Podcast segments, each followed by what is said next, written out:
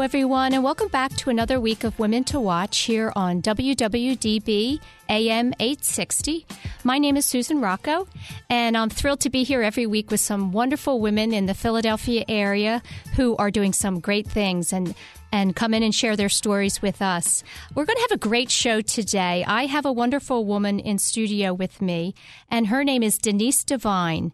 And Denise is the founder and CEO of Nutrifarm Incorporated and also founder and CEO of Froose Brands. Thanks so much for coming in today, Denise. Thank you, Susan. Happy to be here. Um, as I always do, we're going to start out talking a little bit about you and, and your background. And I'm excited because we have met before, um, but we talked mostly about business. And I'd love to hear a little bit about where you grew up and uh, a little bit about your family. Sure. Um, I grew up in central Pennsylvania, Lebanon, Pennsylvania, uh, close to Hershey. Uh, very lovely place to grow up in farm country. Um, I am the very youngest of five children. Um, they're my closest sibling to me is 11 years older. Wow. Um, so I had, you know, a wonderful, uh, uneventful childhood.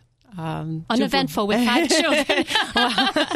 I'm guessing yes. not. But. Uh, two brothers and two sisters. Okay. So that, that was, yes. And how about school? Where did you go to elementary school? Elementary school. I went yep. to St. Mary's Elementary School. Okay. And uh, Lebanon Catholic High School. Mm-hmm. And tell me a little bit about the activities that you were involved in in high school as a young woman, because I, you know, I'm really curious to see where your ambition came from and uh, how it all got started. Okay. Well, I guess that's a good way to put it. I've always been very involved in everything and anything. Um, I was a class officer. I was always in student council. I was a cheerleader. Oh, I was in a number of clubs. So, yes, I've always been a joiner, so to speak. Right.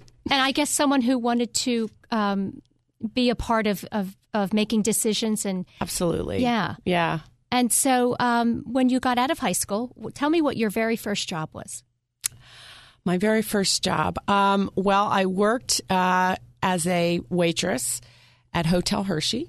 Oh, great. Um, and uh, in terms of high school, right? Right after high school. Yeah. And then uh, in summers, uh, first two summers through college, I worked there. And I also worked actually in the Reese's Peanut Butter Cup factory, mm, which was a wonderful job for college students. Um, they paid very well. Right. And it certainly, I guess that's where I got the food bug, so to speak. It gave you a real bird's eye view and appreciation of manufacturing operations and the people that work there because, you know, uh, factories are noisy places. And, you know, the people that spend eight hours a day there, um, they do hard work and, you know, it's not the most glamorous job, but at right. the end of the day, there's something tangible they're producing. So. Right. And that's a big company that would yes. really give you a good sense of how businesses are. Yes. And were you in the factory or I was in the factory. Oh, okay. I, I, from high school, as, right. before I graduated from college, yes. Um, yes, they hired high school students to fill in for people on the lines when they went to vacation. Okay. So every day you'd be on a different line, and so you'd really get your hands dirty, so to speak, as right. to how things really worked right. in, in the plant. Right. And um, what what would you say was the one thing you learned from that job that you took with you? Um, just I guess an appreciation for uh, education and uh, right, and but also you know an, an, appreciation for understanding the nuts and bolts of a business. Right. I think, right. and not just sitting in an office in an ivory tower somewhere. Mm-hmm. So then you went on to Villanova, which I happens did. to be my alma mater yes. as well, and I will. Um, I'd like to point out that you graduated first in your class, which is extremely impressive. Yes. And um, you you majored in accounting. I did. And what kinds of things were you involved in at Villanova? Um, some academic societies. Um, you know, just typical things. I was on the dance team. Oh, really? yes. So you have a creative side and I a, do and have a business side. side. Yeah. yes. Um, yeah. So you know, a number of different academic societies, I guess, and, and honor societies. Yeah. And did you always have? So you were an accounting major. I was an accounting Right. major. Um, I actually uh, took a lot of my uh, electives in the in the science uh, sciences, believe it or not. So I kind of ended up with a minor in chemistry, uh, so to speak. Yeah. Um, I don't know. I always just had an interest in in science as well. But yes, I was an accounting major. Okay. I, I just want to go back for a second. I, I meant to ask you um, if your mom worked outside the house. Um, she did periodically, but not after I was born. But not not. Uh, she worked in a factory actually. Okay, Yes. she did. And how about dad? What did he do? He was a tool and die maker, so a skilled. Uh, he worked for Bethlehem Steel most of his life. Yeah, my parents were. Um, well, I'm second generation American, so my grandparents actually came over in the uh, early 1900s. Yeah. From? from uh, my father's family from Germany and my mother's from Hungary. Okay. Yeah. So is there is there a line of women in the family that um, worked to the level that you did? No, I don't. Not really. I don't. I guess I, I'm I'm a little different, but I, I will say that my father just so valued education. I mean, he just he was a brilliant man who was you know never had the benefit of education beyond eighth grade actually, Wow. and read constantly and was very very smart. But uh, he just totally valued education, and that was sort of his number one wish for all his children. Right.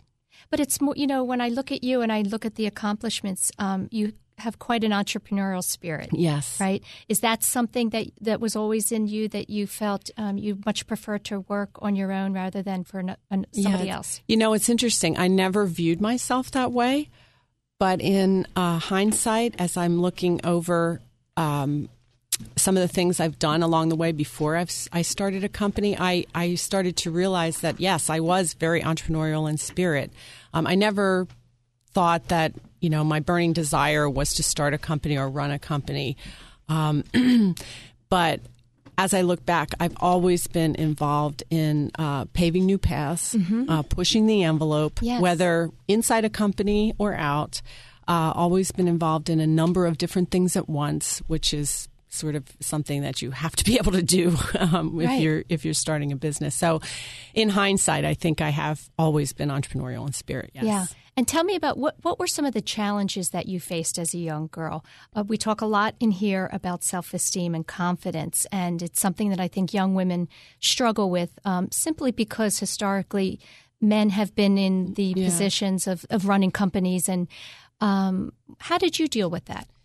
You know, I don't I don't consciously remember having any issues in that regard as a young girl in high school because I did growing up in a smaller town and uh, going to a small high school. There were only it was a co-ed high school, um, only 110 uh, in my graduating class. Oh, So that's it was, small. It was a it was a small community. Um, so I I can't say that I really consciously can think of any situation where I felt that, that there was an issue Right. uh, because of gender. yeah. So so you just had a belief in yourself, and I it d- didn't matter whether you were working with men or women or No, I don't. That didn't really ever. I never consciously felt Yeah. a difference. That's with that. wonderful. Yeah. Um, so I understand when you graduated, your first company, your first job was with Arthur Andersen. It was, which yes. everyone has heard of. Yes. and how was that? How were those couple of years for you? It was great. I mean, it was it was a great place to start. Um, they provide wonderful training for their employees. Um, it's also a large organization like that is is wonderful for someone uh, just out of college because there's so many people your age, and uh, it's just you're exposed to a lot lot of different types of companies and it was really it was a wonderful experience and it really was a travesty what happened to Arthur Andersen. Yeah. So how many years were you there? Uh, almost four. Almost four. Okay. And um, how did it come about that you ended up with Campbell Soup Company? Well, um, I was uh, actually I when I left Arthur Andersen, I spent some time. I was recruited to uh, Columbia Gas System in Wilmington, Delaware, which at the time was the large, the world's largest integrated public utility, meaning they had. You know, uh, gas drilling operations all the way through the regulated utility side of the business, um, and I was um, recruited as a uh, tax manager there, and I did all the the system tax research and planning, and um, quickly decided that I really did not enjoy the utility side of the business. Um, but I, then a, a, a, recruiter called me at the time uh, for Campbell's, and uh, interestingly enough, I was pregnant, and I, you know, I wasn't going to help me any. It was early on, but I told the recruiter right away. I said, you know, I don't, you know, I just want you to know.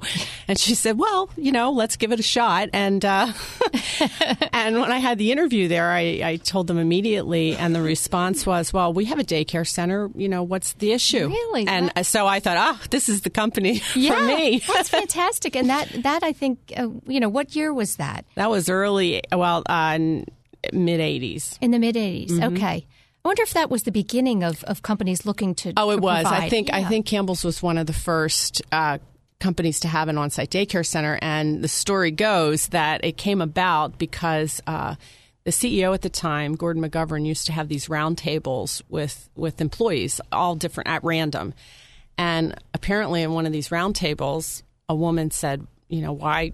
You know, have you ever thought about a daycare center?" And he said, you know the the story goes he said no but i don't see why not and then then boom wow so he yeah. was open to it immediately yeah i mean it was one of the first companies to have an on-site daycare okay. center yes yeah yes. that's remarkable mm-hmm. i guess he saw the the um, you know the positive aspect of that is that you know women who are having children and working there if they're going to be able to come to work with them it's going to just Yeah. you know be so convenient and probably It avoid is. a lot of But uh, an interesting thing, I, I sort of had a mi- mission with regard to that too, which was I quickly found out that uh, even though there was, and it was supported by the CEO, that the, the executives in the company viewed it as a frivolous benefit for secretaries primarily. Okay. And so I felt very committed as you know, uh, a professional and executive at the company to use that center because Yeah. I wanted to prove. And interestingly enough, did my own little survey and found out that half of the people that used that daycare center were men whose wives were employed elsewhere. oh interesting So, um, sort of raised the awareness Right. of that fact. Right. so, so to make sure that that daycare the whole center world was, needs Yeah, daycare that's right That's right. I mean, come on. Right. So, so oh, tell me about your family then. So, how many children do you I have? I have three children. You have three. Yes, And can you tell me what they're what they're up to? What oh, sure. doing? So my oldest daughter, um, who is is very much like me. She's you know an academic overachiever and, and driven. Um, Following a bit of the same path, uh, she she works for PricewaterhouseCoopers. Okay, and good. doing very well. Um, she was in New York for several years and then decided to move back to Philadelphia, which which she did. So it's nice to have her nearby. Right. Uh, my son lives in San Diego, mm-hmm. and he actually uh, took a different path and. Uh, he, he's a very good writer, and he uh, was an English major, and now uh, is working on his second startup, um, a company called Empowered uh, in in San Diego, and what they do is uh, online education. And he's got a very interesting job because he's sort of the he works on content, and he's sort of the go between uh, between the content and the academics and the technology piece. So he's learning the technology, but he you know he's using his his uh, writing communication skills. So it's very very exciting. Yeah, and that's a huge up and coming Yeah. field. Wow, what Yeah. a great yeah. I mean, that's really Yeah. So the um, first company he worked with uh, on online education, uh, Bridgepoint uh, Education, went public while he was there, and then he was recruited to this new startup, Empowered. So it's very exciting, and they're doing the same thing, but they are actually associated with UCLA and Berkeley. So they're Oh, working with terrific. some very wonderful schools. Yeah. And with this, and is this online um, um, equivalent to a four year university Yeah, education? they do the courses uh, that are run through like UCLA Okay. or Berkeley for certain in certain areas of curriculum. right. Yes, and at a, a le- much less uh, cost yes, tuition. yes, yes. Yeah, that's great. And, And then my third, your yes, third. my Let's not leave out no, someone. No. so my youngest daughter uh, is in high school locally at Academy of Notre Dame. Yes, she's going to be a junior. Okay, so still one in high school. Still one oh, in high that's school. so great. Yes. Um, okay, so I, I, we're kind of going back and forth, Yes. but I want to make sure we get the whole picture of you. And um, uh, so you were with Campbell Soup for how many years? Uh, almost seven. Almost seven.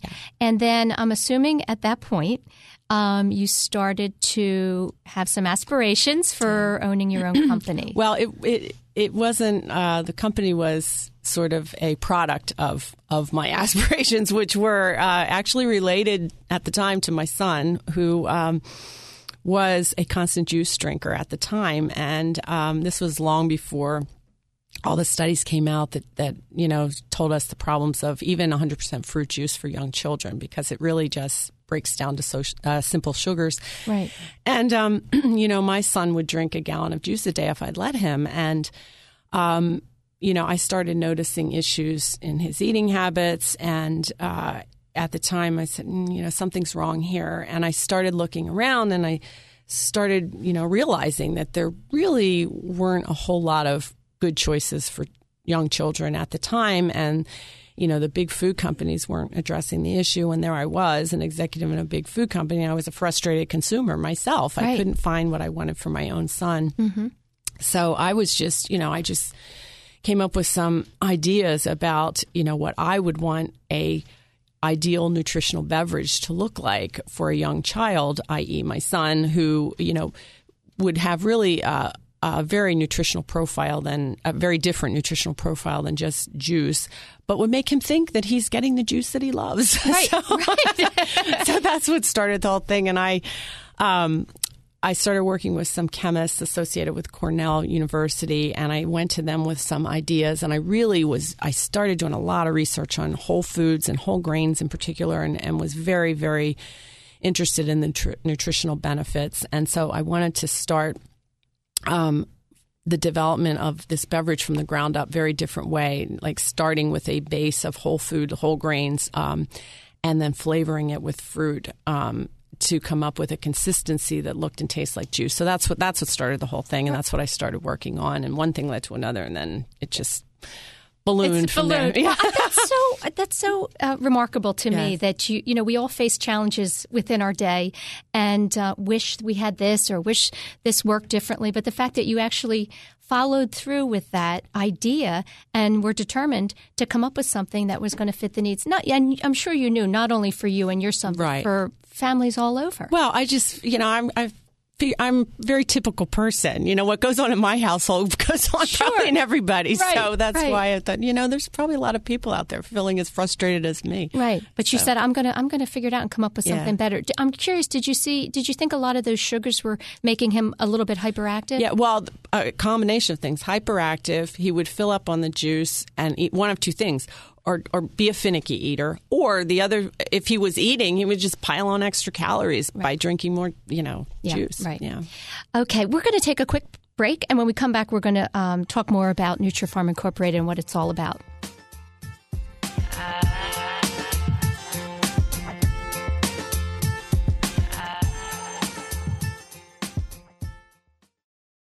Do you know Saltz Matkov? Would you like a legal team with over 100 years of experience working for you to defend litigation in the areas of business and contract disputes, employment, transportation and aviation, products and premises liability, intellectual property and construction? We are Saltz Matkov and we can help. From Wall Street to Main Street, we represent Fortune 500 companies and small businesses alike, achieving successful results inside and outside of the courtroom. For a free consultation, contact us at 484 318 7225 or visit us on the web at saltzmatkov.com. That's S A L T Z M A T K O V.com. Large firm expertise for a fraction of the cost and with all of the personal attention you need. Serving Pennsylvania, New Jersey, and Delaware. Call 484 318 7225 or go to saltzmatkov.com. Want your home to look great for company from out of town? Moving to a new place? Or just want the satisfaction of a clean, healthy home? Whatever your reason, everybody needs to clean. So why not choose the line of cleaning tools that makes your task easier?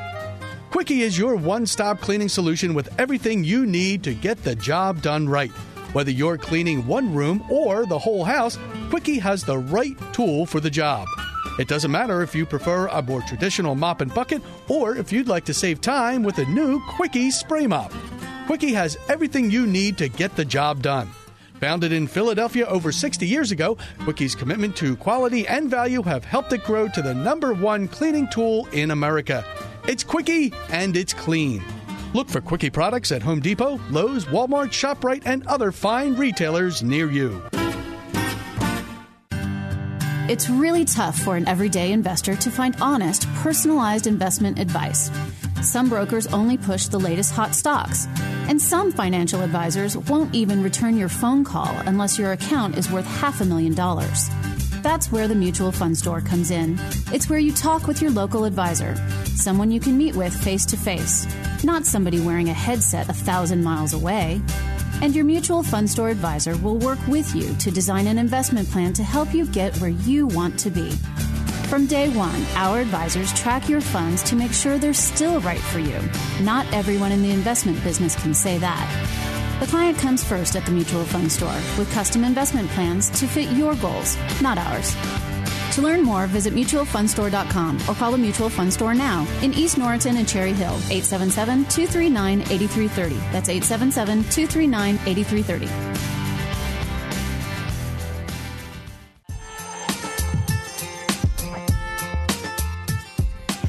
Welcome back, everyone. We are here uh, this week with Denise Devine, who is founder and CEO of Nutrifarm Incorporated, and also founder and CEO of Froose Band. I'm sorry, Froose Brands. That's tough to say. Um, both of which are companies that are um, really devoted to developing uh, healthy snacks for children, healthy snacks and beverages. And um, Denise has come up with some really remarkable products.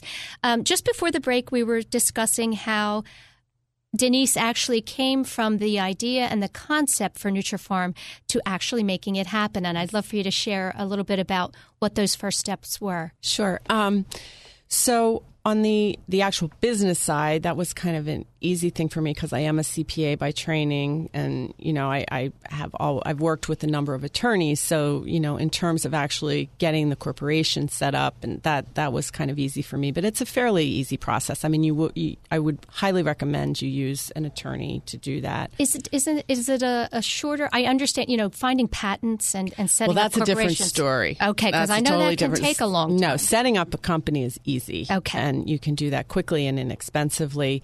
Um, the operations and everything else is the hard part. Okay. so, okay. Um, so you know, here I was. I had this idea for initial products. Um, I am not a nutritionist. I am not a food scientist, so I didn't have a clue as to how to do it in a way that would be commercially viable. So it's very different creating something, you know, in in the kitchen or at the bench, you know, the the the chemist bench, and and actually have something that will work in a full blown scaled up production run in a factory. That's okay. two different things. So.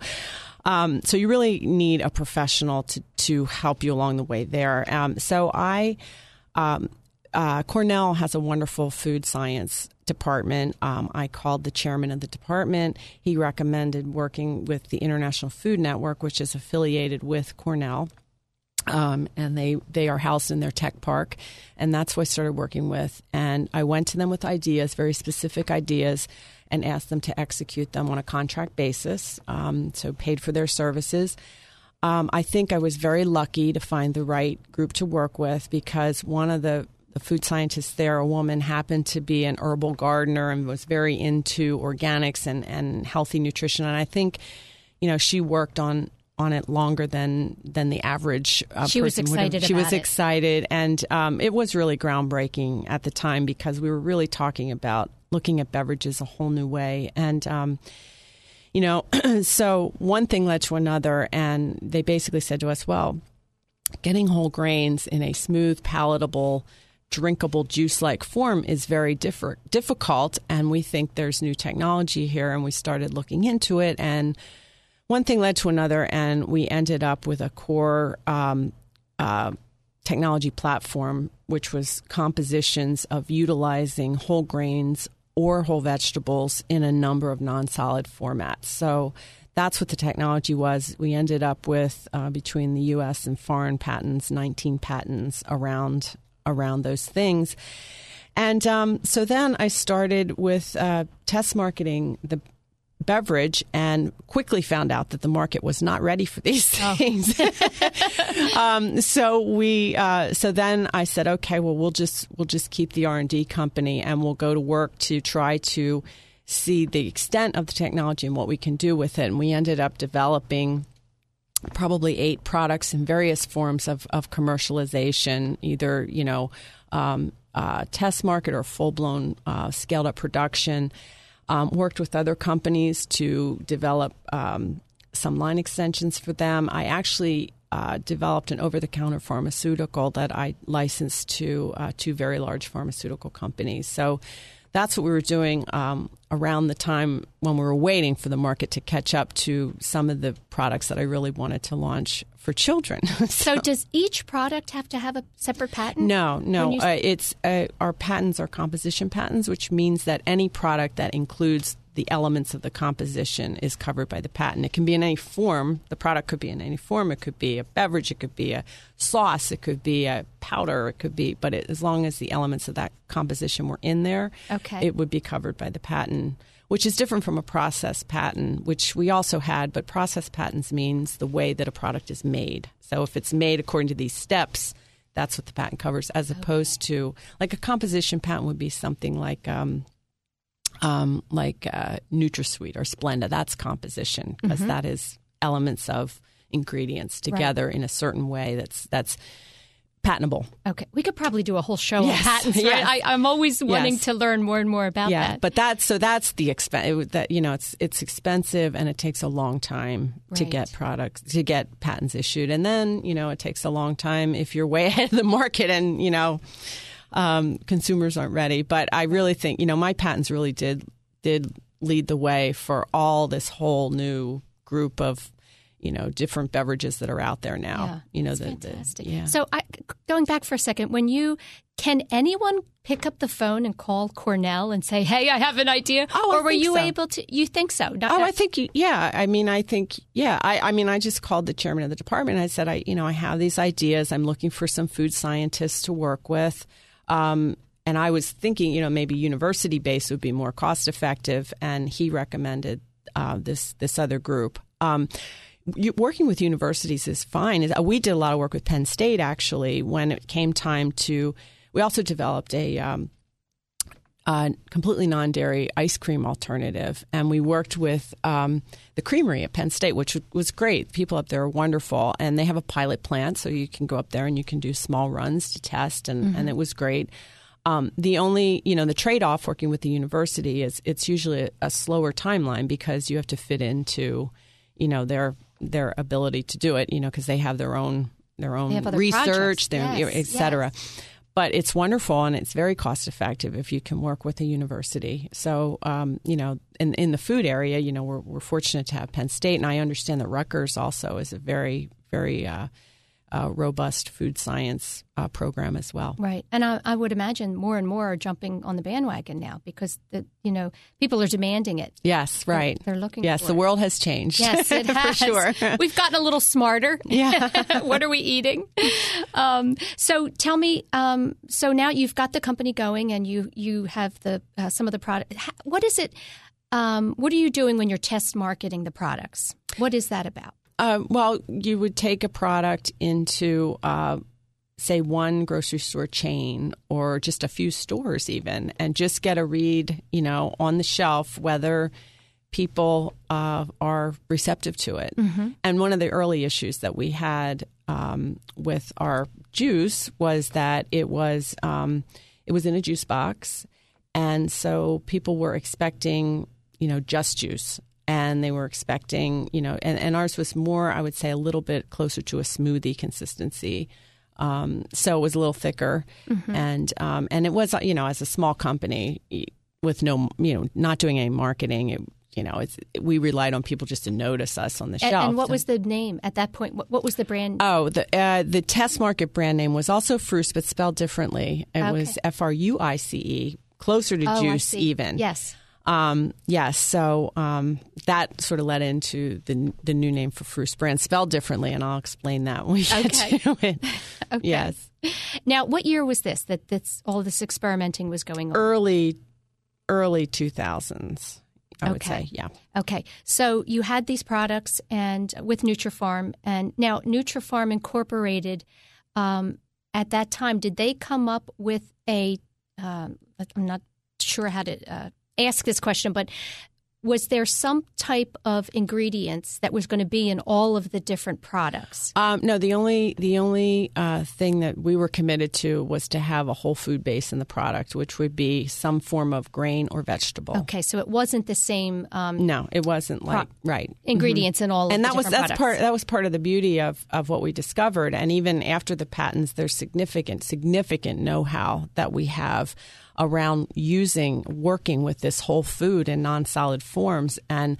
The beauty of it is, if you're looking for a specific nutritional profile in an end product, and we know that, for example, you know, brown rice will deliver that, or broccoli will deliver that, or, you know, we can work with that whole food element and incorporate it into a very palatable, uh, very, you know, uh, pleasing, tasty end product where you'd never even know it was in there. Is one of the challenges when you're trying to develop something that is holistic, organic, healthy, um, preservatives. In other words, a lot of the foods that we've been eating for years and years contain the preservatives so that it can sit on the shelf Yeah. for a certain length of time.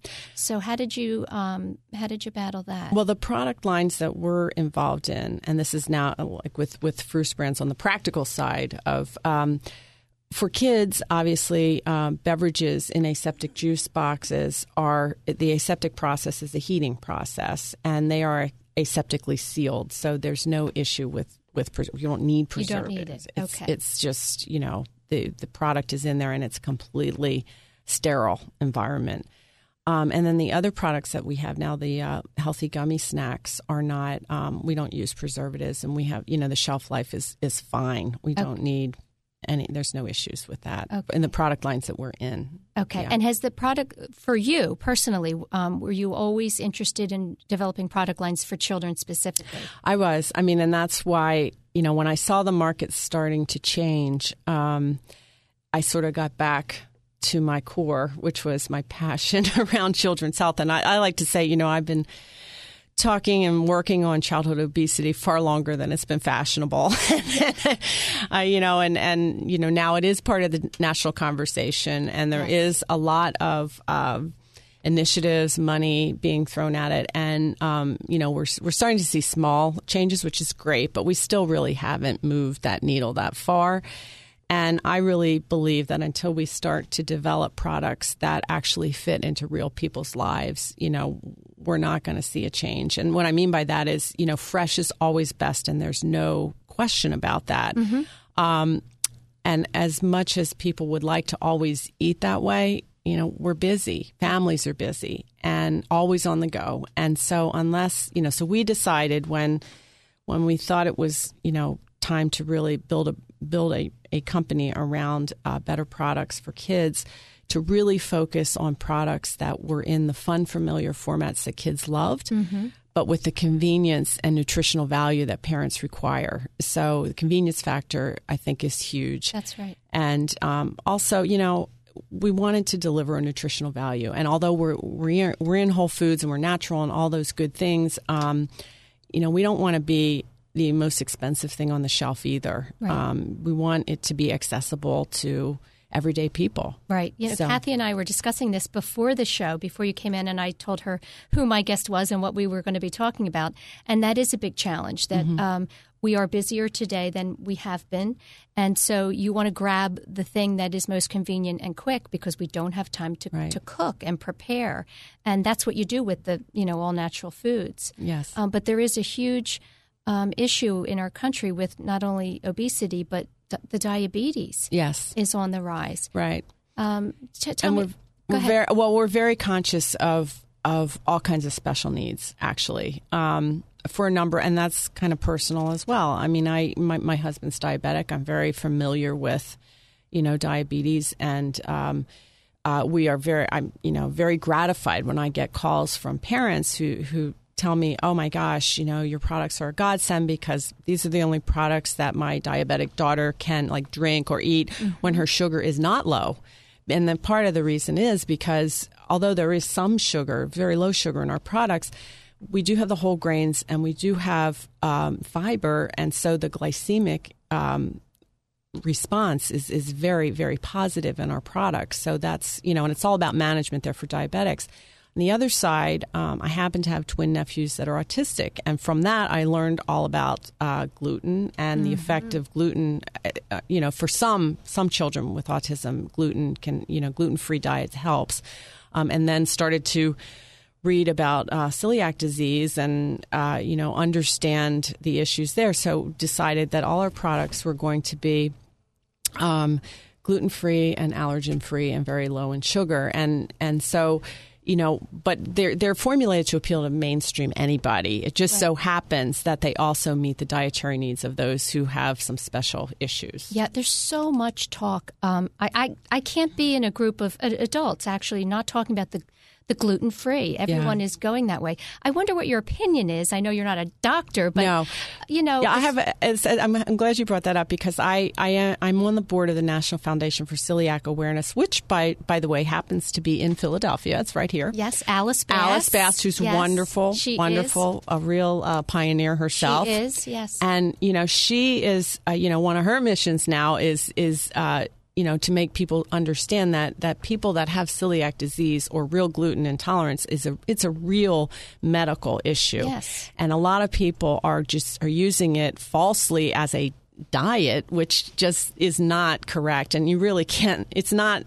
You won't lose weight you know, just doing a gluten free diet. It's not something to be employed as a weight loss technique. No, yeah, it's it's more about the way you feel. It's about the way protein. you feel, and yes. some people have a sensitivity to it, and some don't. And mm-hmm. if you mm-hmm. don't, you know, you're perfectly fine eating gluten. I have no gluten sensitivity yeah, at all. I'm pretty sure I have a, a small sensitivity sensitivity right. to it. Um, I was actually tested for celiac, right. but I do not have it. Um, but I've always noticed right. over the years. But what is interesting is all the um, autoimmune diseases, diabetes, autism, uh, celiac, they're all on the same chromosome. And there's incredible work, research being done right now about this and, you know, what triggers these, what environmental triggers, you know, set off these, these chromosomes to to you know manifest in these diseases. Yeah, I I always wonder is it something that's new to you know our generation or even one previous generation, or has it always been a factor and uh, the the research just wasn't there? Yeah, I think you know all the diseases definitely have a genetic component and environmental trigger, and that's the issue. Are there more environmental factors that are triggering these, you know, incidents? Right because there's clearly things in our yes. environment that were not around before. Right. Yeah, it's very interesting. Mm-hmm. Um, we're going to take one more quick break, and when we come back, we're going to be back in the studio with Denise Devine.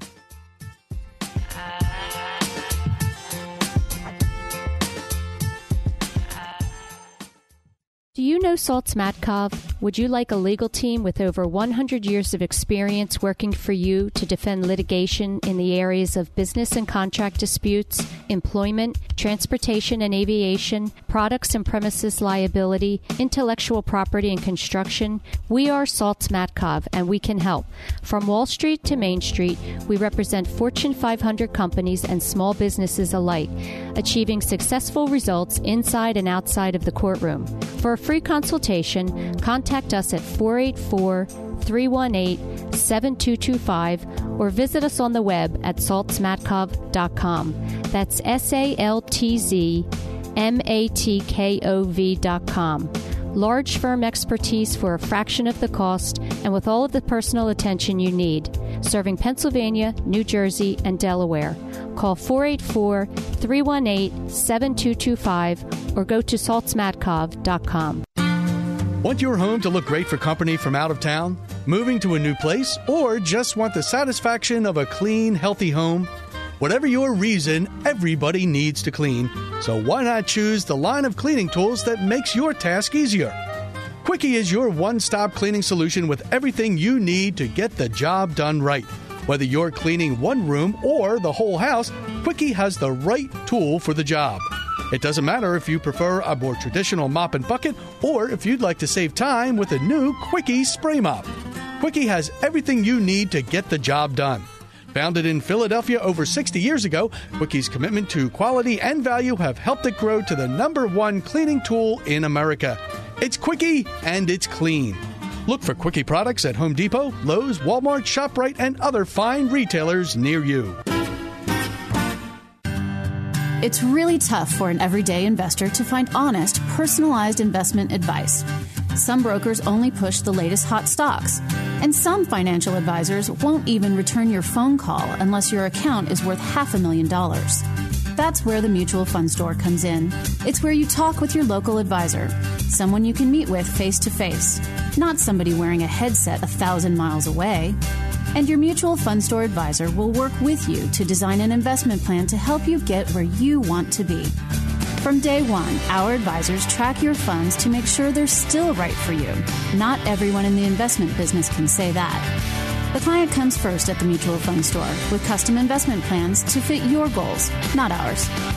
To learn more, visit mutualfundstore.com or call the Mutual Fund Store now in East Norriton and Cherry Hill, 877 239 8330. That's 877 239 8330.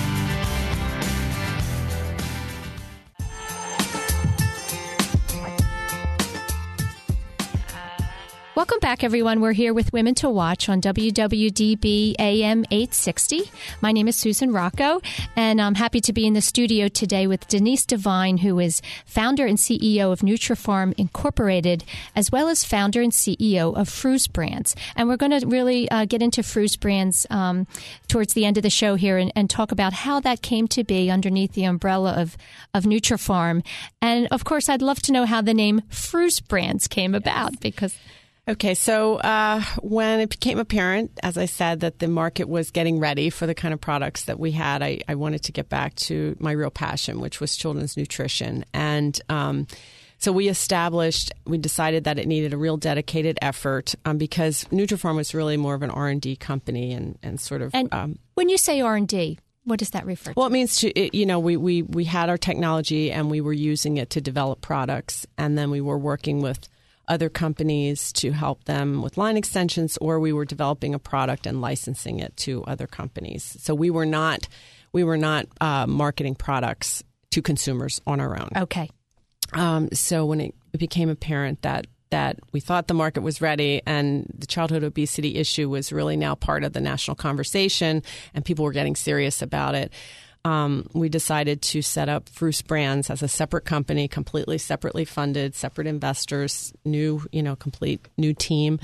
Um, and then we, we started the effort, changed the name uh, spelling from the original test market many, many years ago, the F R U I C E. We changed it to F R O O S E um, for two reasons. Uh, one, uh, it's it's a made up name like Google, so it could stretch to other products. With the UICE, it sounded too much like juice beverage, and we did not want to be pigeonholed there as a brand name. Mm-hmm. And then we have this little mascot, Milton the Froose Moose. So it's a moose oh, and it I rhymes with Froose. Oh, he's a doll.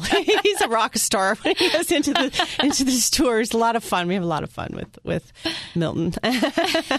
so um, yeah, so that's how it came about, and. Um, yes, so we started to market products um, and we're trying to roll them out and get more placements in you know in conventional grocery stores and natural yeah. as well. Now when you're trying to come up with um, i mean uh, the creative side of branding and, and coming up with the logos and all of that that's so fun. Are you do you enjoy that part of the process oh yeah i enjoy that of course.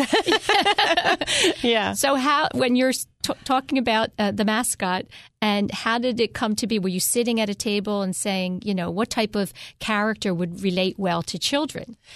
Um, you know I, I guess that was part of it, uh-huh. and and just you know something that would work with Froose, the name Froose, so the moose right away, right?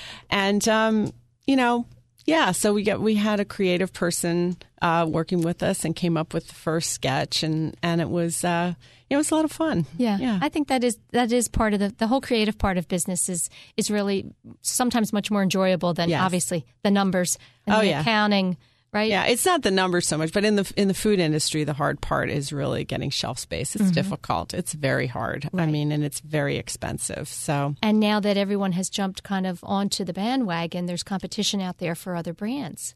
Um, yes, there are, but you know, if you having, you know, that we are definitely connecting with consumers. I mean, I, you know, we are thrilled considering, you know, how um, small we are and still, you know, still trying to, to gain more access, how people find us because we really aren't doing any marketing at all. Mm-hmm. And we get very very nice uh, people take the time to to reach out and comment on our webpage and send us you know thank you for these products and it's really it's very you know gratifying and we really should is. mention where can people get the products i mean at the very end of the show i'll have you give your contact information but where can people Yeah. find these products Um, well, locally, uh, we're in Whole Foods and Giant, and then we're in um, a number of great places where I, see, you know, families are, like the Please Touch Museum. We're down at the Phillies Ballpark. Oh, terrific. Um, we're in a couple of coffee shops like Burlap and Bean. Um, we're in Harvest Seasons. Um,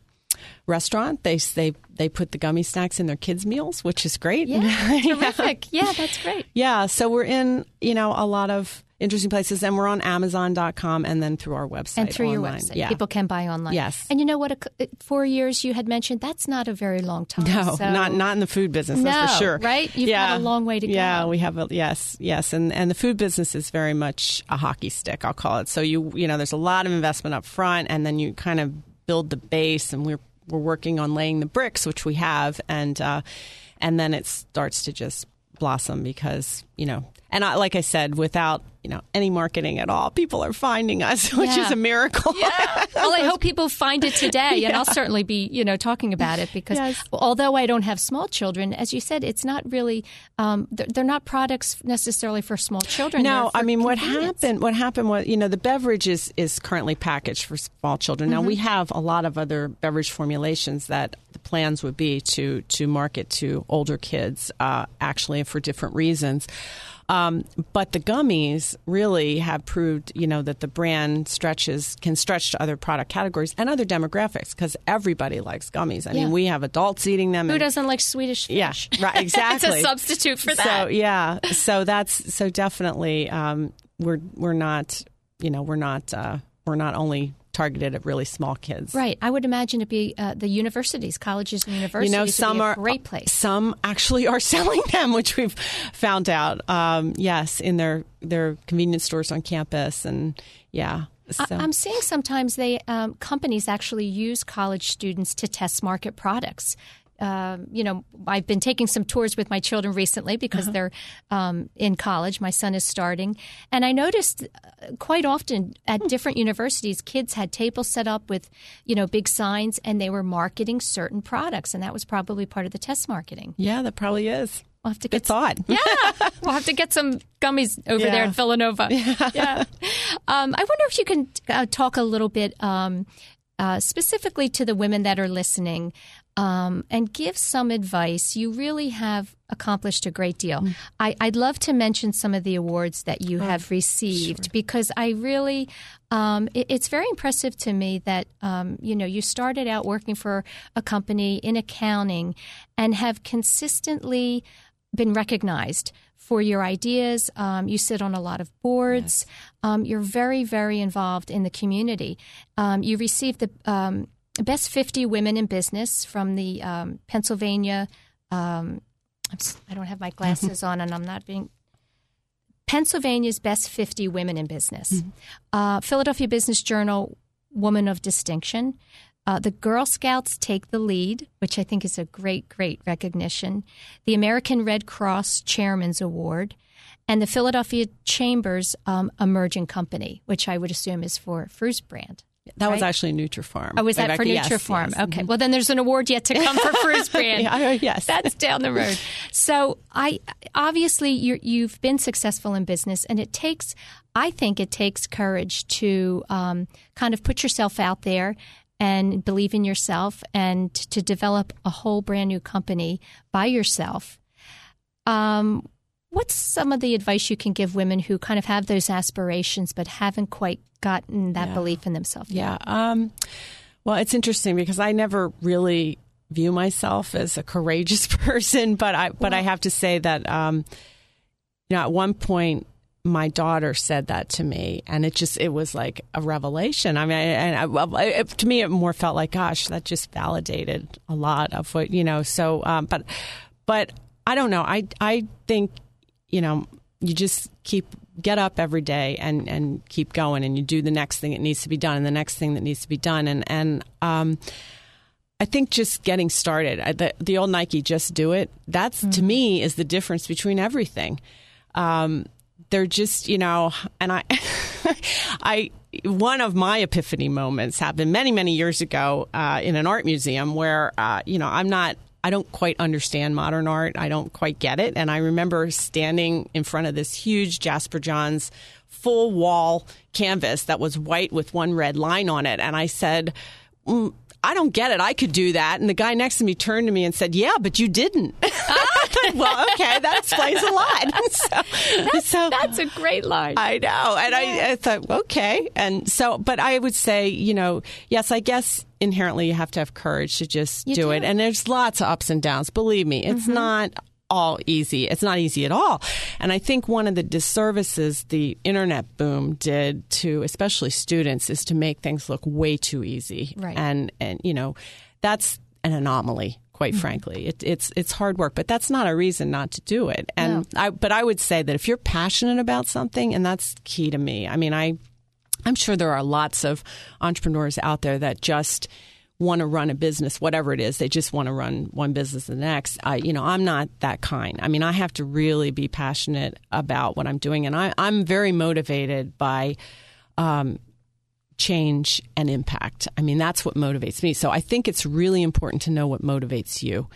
That's very important. Um, and also understanding the type of business that you're going into. So if you are interested in a service business or a retail shop, I mean that has that's has very different capital requirements than what I'm doing. Like manufacturing or R and D has a lot more capital requirements, so that's a whole other issue there. So I think understanding, you know, what you want to do is is very important.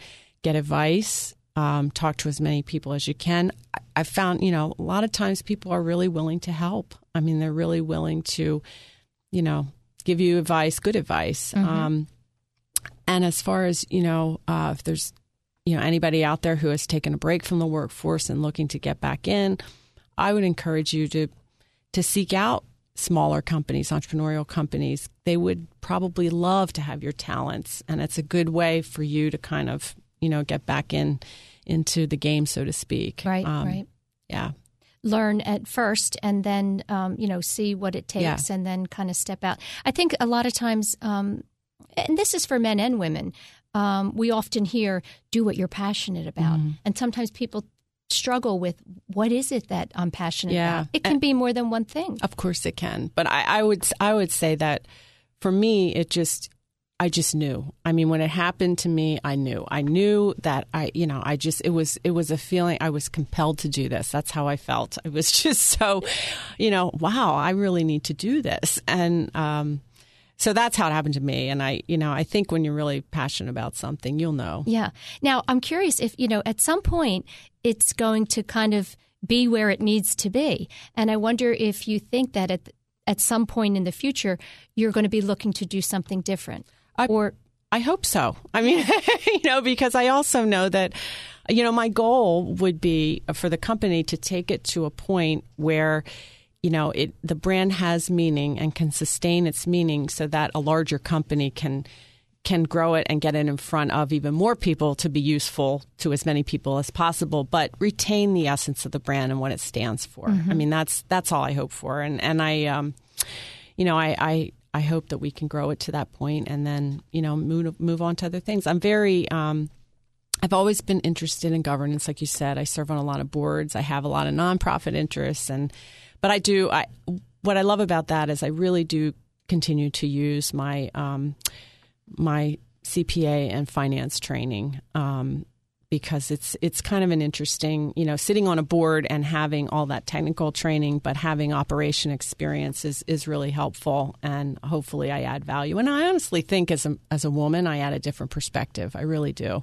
Do you see a difference when you're out working um, wherever you are, working with women versus working with men? Um, yeah, there's a bit of a difference, I think. Um, you know, there's pros and cons. Um, but I think women are, by and large, better listeners. Um, you know, but men tend to be more decisive, I think. Um, and so I think a mix is is is the ideal situation. Right. Really. That's right. Each offering Absolutely. their own gifts. Yes. Um, well, you know what? Believe it or not, it's the end of the show. See, you thought an hour would be a long time, and I want to give you an opportunity to give the best contact information um, to get in touch with you, whether it Sure. for um, any number of reasons. Yes. specifically oh, the absolutely. brand. Yeah. Yeah. So um, our company website is www.froose.com. That's F R O O S E.com. And you can always reach me by email at ddevine, that's D D E V I N E, at froose.com. And I'm happy to, to uh, talk to anybody. I, I love when, when I get contacted by consumers or people that are interested in, you know, budding entrepreneurs or whoever. Right. Yes. I know you do because you answered my call and have been very helpful to me and supportive of the show. So I'm very appreciative of that. Sure. Thank, Thank you you. very much. Thank you so much. That's it, everyone, for this week of Women to Watch here on WWDB AM 860. And again, my name is Susan Rocco. And if you have any interest in, in coming onto the show to share your story, I'd love to hear from you. So please feel free to ca- give me a call at 215 313 5561 or send an email to srocco233 at gmail. Thanks so much, everyone, and have a great week.